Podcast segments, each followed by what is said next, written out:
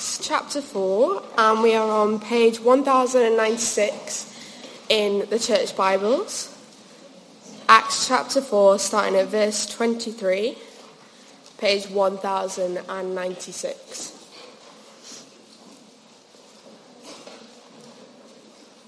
On their release, Peter and John went back to their own people and reported all that the chief priests and the elders had said to them.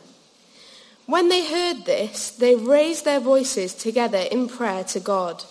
Sovereign Lord, they said, you made the heavens and the earth and the sea and everything in them. You spoke by the Holy Spirit through the mouth of your servant, our father David. Why do the nations rage and the peoples plot in vain? The kings of the earth rise up and the rulers band together against the Lord and against his anointed one. Indeed, Herod and Pontius Pilate met together with the Gentiles and the people of Israel in this city to conspire against your holy servant Jesus, whom you anointed. They did what your power and will had decided beforehand should happen. Now, Lord, consider their threats and enable your servants to speak your word with great boldness. Stretch out your hand to heal and perform signs and wonders through the name of your holy servant Jesus. After they prayed, the place where they were meeting was shaken and they were all filled with the Holy Spirit and spoke the word of God boldly. All the believers were one in heart and mind. No one claimed that any of their possessions was their own, but they shared everything they had.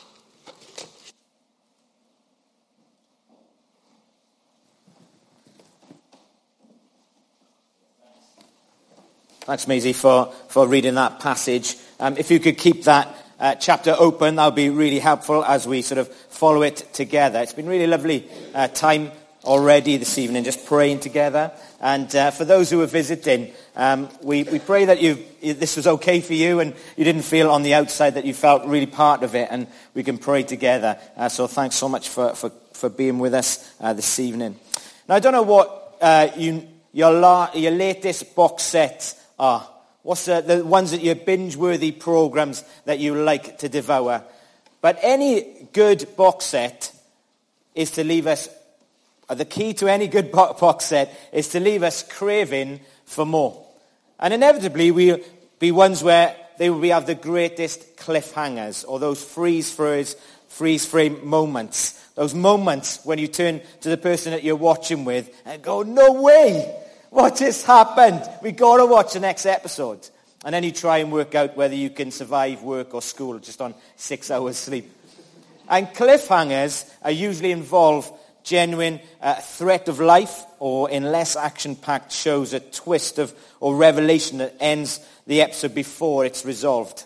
Uh, and some cliffhangers are better than others, aren't they? And here's just a couple from me. Uh, Friends, for example.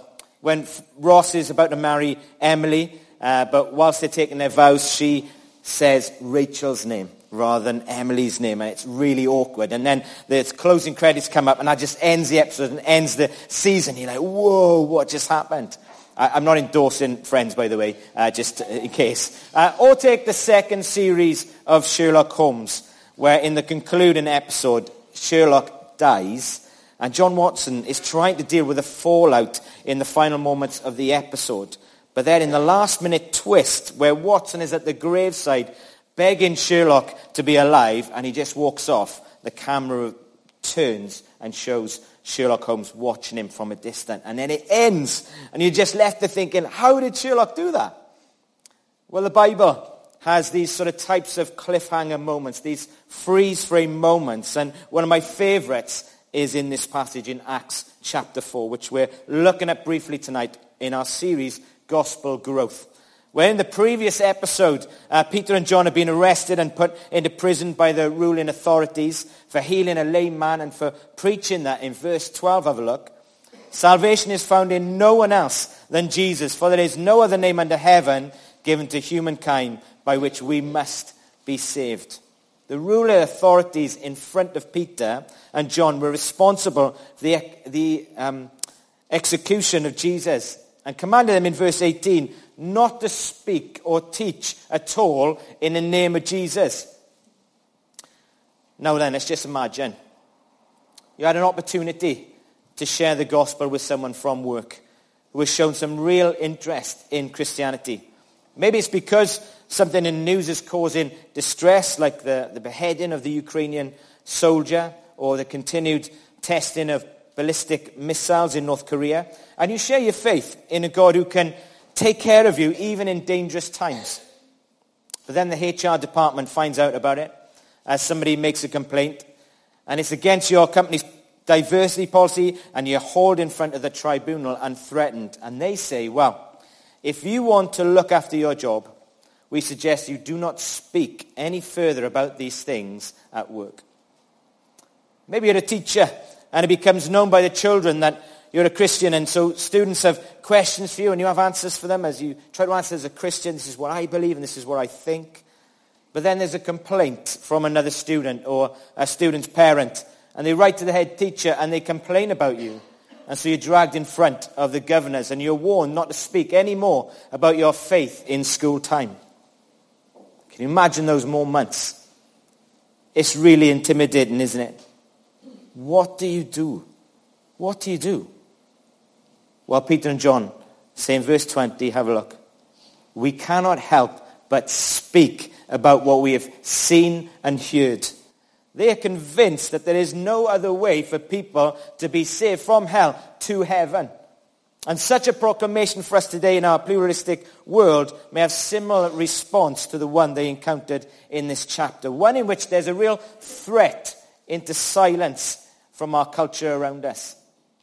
But you see, this is exactly the reason why we need to speak up and not be silent because Christianity is in many ways to God, but it is the only way to God. There is no other name in which people can be saved.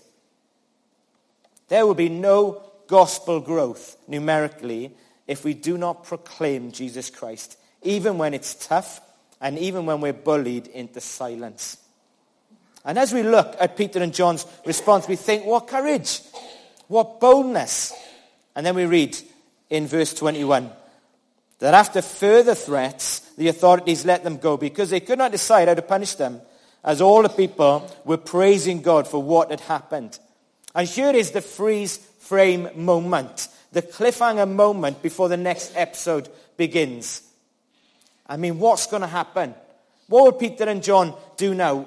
Where will they go?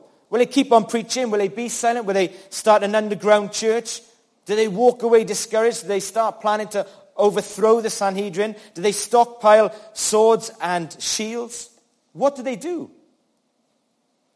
Well, the apostles regroup and they pray. And the reason why they pray is given in verse 24. Have a look. They are praying to a sovereign God, and that's their motivation to pray in our first point. And last time we looked at the Lord's Prayer and we found that the motivation to pray there was based on the fact that God is our Heavenly Father. And because of this, we can approach Him with boldness and confidence. We don't have to coerce Him um, to listen to us or have special techniques to try and get our prayers answered. He is our Father who longs to pray for us and to hear for us. And here we have the motivation to pray to God here because God is sovereign over everything. God made everything and he rules over everything. He is sovereign over all things. Nature, nations, disease, death, angels, demons, good people, bad people, every far-flung star in his countless galaxies to every molecule in our planet. And he works out everything, the big picture, the little details, and everything in between according to his own good and sovereign purposes. And so he is the one that we need to turn to. He is the one we turn to. Verse 24 says this. They raised their voices together in prayer to God. Sovereign Lord, they said, you made the heavens and the earth and the sea and everything in them. They recognize that God is sovereign over everything. And I think the reason that they, and I think the reason why they've included that he's not just the creator of heavens and the earth, but the seas as well, is because the sea in the ancient world was untamed and all part of nature, the most dangerous and outside the, of human control. And so They're acknowledging that there is nothing, nothing out of God's control. And if there were, well, what's the point of praying then? What's the point of praying? If we pray to God, please help me in this situation or that situation, but God says, I'm so sorry. Now, if you'd have asked me in this situation, this situation, but you've asked me in that situation, and I can't help you, it's not under my control, there's nothing I can do about it, then he isn't sovereign. But more like a heavenly civil servant who says, sorry, it's not my department, you need to talk to planning or customer services. No, they know God is sovereign over everything, even over human decisions. Verse 27, 28, have a look. Indeed, Herod and Pontius Pilate met together with the Gentiles and the people of Israel in this city to conspire against your holy servants, whom you anointed. They did what your power and will have decided beforehand should happen.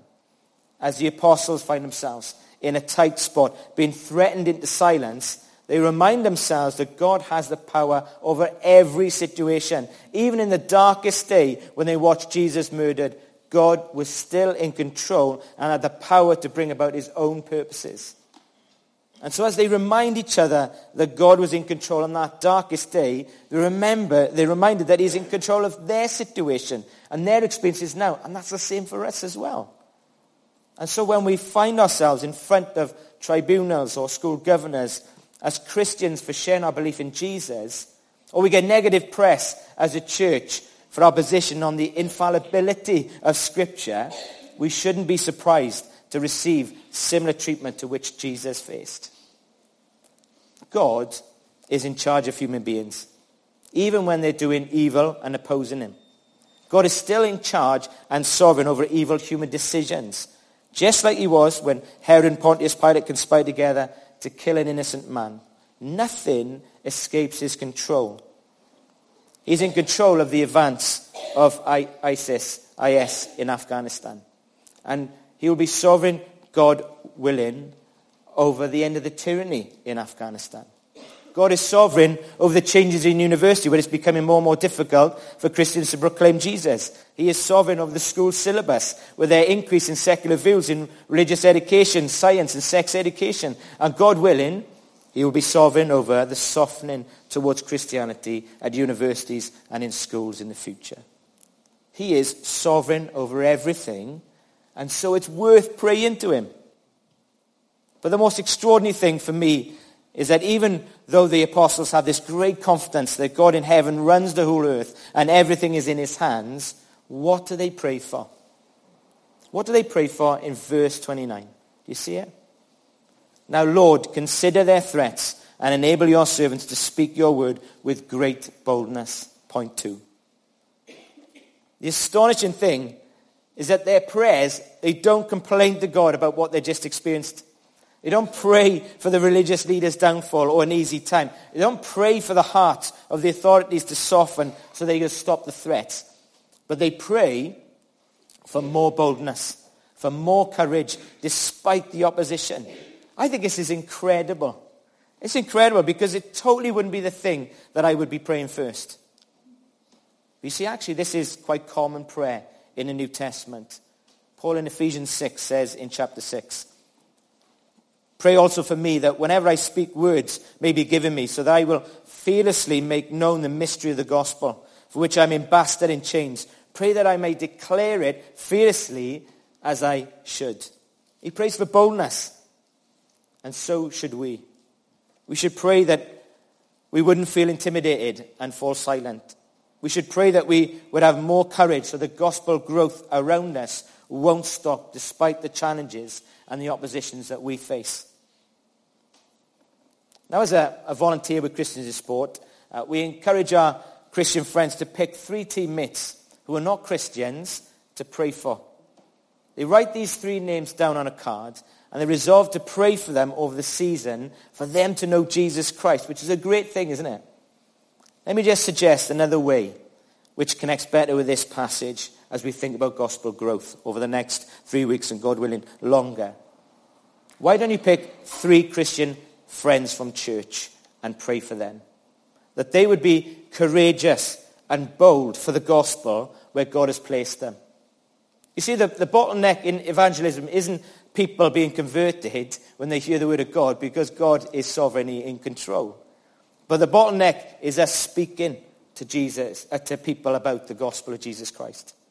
And so may I just suggest that you try and find a couple of Christian friends and pray for one another to have greater boldness and courage in your witness for Jesus Christ. Why not help each other know what context did you share Jesus in the workplace, in the university, in the college, in school, with family, with friends, and what areas you find intimidating so that we can encourage each other to be more courageous and bold.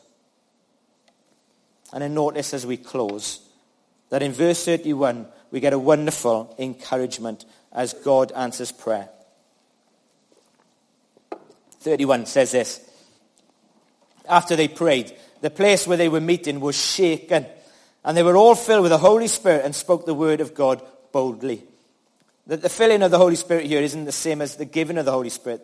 As, as the Holy Spirit is given to every believer the moment of salvation and remains with the believer all their lives. But the filling of the Holy Spirit comes to us when we surrender more of our lives over to God's control and will for our lives.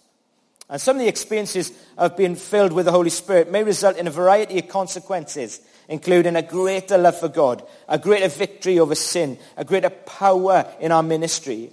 And in Acts chapter 4, we can include a greater boldness and eagerness to speak about Jesus. You see, the early church here in Acts 4 were feeling fearful, just like us, from the threats of the authorities. But their response was to ask God for boldness to preach, and God answered their prayer. And so, are we responding to our fears of threats, disapprovals, or scorn with desperate prayer for God to come and empower us to overcome? Are we laying hold of God until he answers? If not, then we need to be filled with the Holy Spirit because we're allowing fear and unbelief to gag or mute our witness to reality and the gospel of Jesus Christ. And because we're silent, people who need the gospel aren't hearing it. And so we need to pray that God will fill us with the Holy Spirit because God, the Holy Spirit, loves to strengthen Christians to testify to Jesus. And as a result of this prayer, we will not only see gospel growth among lost people around us, those people on our hearts. But we will see gospel growth in one another as we grow in confidence and likeness in Jesus Christ. So, church, as we pray for gospel growth, will we be motivated by the same heart as Peter and John? A heart for Christ, a heart for lost people, and a heart for this glorious gospel. Not out of heart of guilt. That's not the point of the message this evening.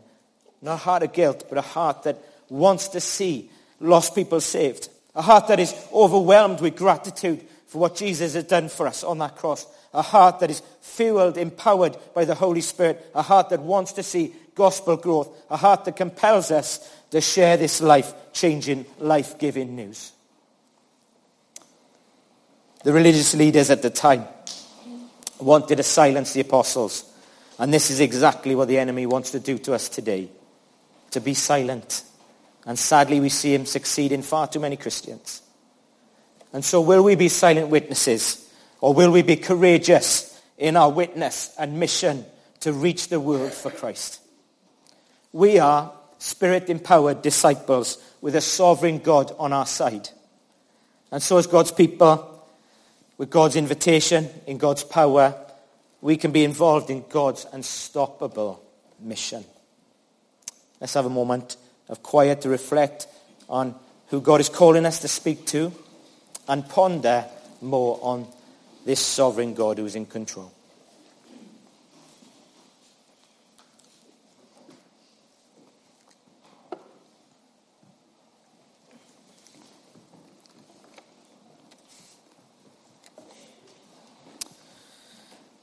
Heavenly Father, we thank you so much for your word. We thank you for uh, this little episode in Acts chapter 4, Lord, where we see uh, two brothers in Christ uh, being hauled in front of the authorities and told not to proclaim Jesus. And we can see that it's not too far away, which where we're living right today, Lord, where we're seeing um, mouths being wanted to silence when we talk about Jesus, Lord. And so please, God, would you give us wisdom? Would you give us boldness to speak of Jesus? Whether that's in the workplace and in the right context, whether that's in school, whether it's in, in, in our communities, with our families. Lord God, there are people on our hearts, you know, that we want uh, to know Jesus as their Savior. Uh, so, Lord God, we ask you to help us in our boldness uh, to speak um, clearly to them, Lord. And I pray, Lord, that you give us opportunities tomorrow, Lord. When we pray for opportunities, we know that they will come. And so, Lord God, would you be with us as we know that you are in control of everything and that you are a God that loves to save. And so we raise the people that we love to you and we ask your help in Jesus' name. Amen.